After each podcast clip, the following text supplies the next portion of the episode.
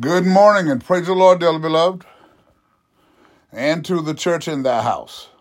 God's word for today. We're reading from Hosea chapter 4, beginning in verse 1. Hear the word of the Lord, ye children of Israel. For the Lord hath a controversy with the inhabitants of the land, because there is no truth, nor mercy, nor knowledge of God in the land by swearing and lying and killing and stealing and committing adultery, they break out and blood touches blood. Therefore shall the land mourn, and everyone that dwelleth therein shall languish.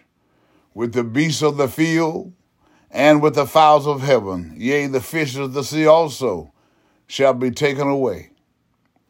Yet let no man strive nor reprove another for thy people are as they that strive with the priests. Therefore thou shalt fall in the day, and the prophet also shall fall with thee in the night, and I will destroy thy mother.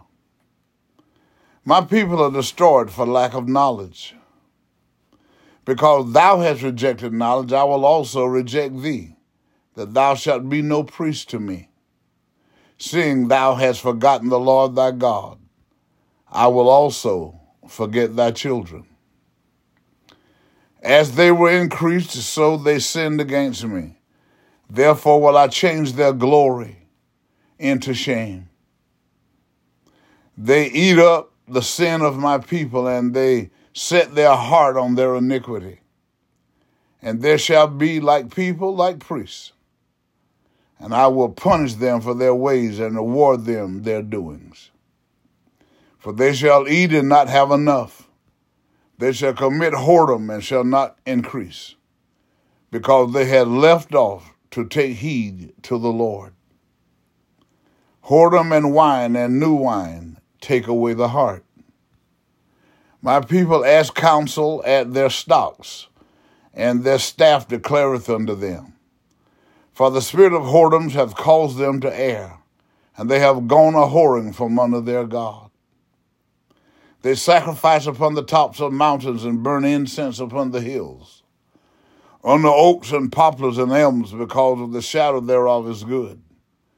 Therefore your daughters shall commit whoredom, and your spouses shall commit adultery. I will not punish your daughters when they commit whoredom, nor your spouses when they commit adultery. For themselves are separated with whores, and they sacrifice with harlots. Therefore, the people that doth not understand shall fall. Though thou, Israel, play the harlot, yet let not Judah offend. And come not ye unto Gilgal, neither go ye up to Bethaven, nor swear, the Lord liveth. For Israel slideth back as a backsliding heifer. Now the Lord will feed them as a lamb in a large place.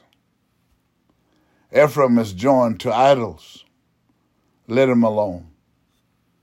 Their drink is sour. They have committed whoredom continually.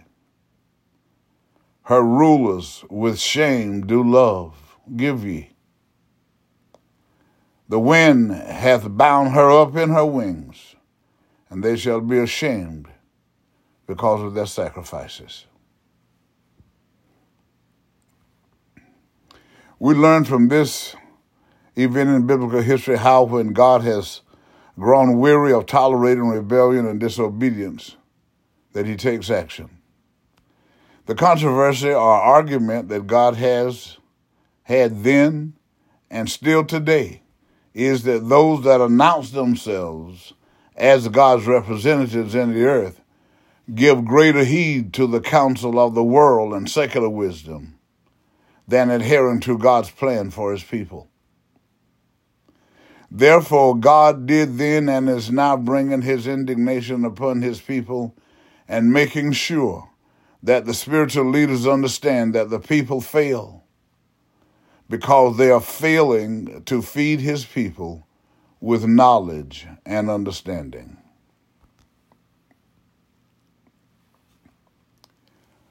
When I stand before God at the end of my life, I would hope that I would not have a single bit of talent left and could say, I used everything you gave me. Erma Bombeck. Love God, love others, and love yourself. Again today, let us pray.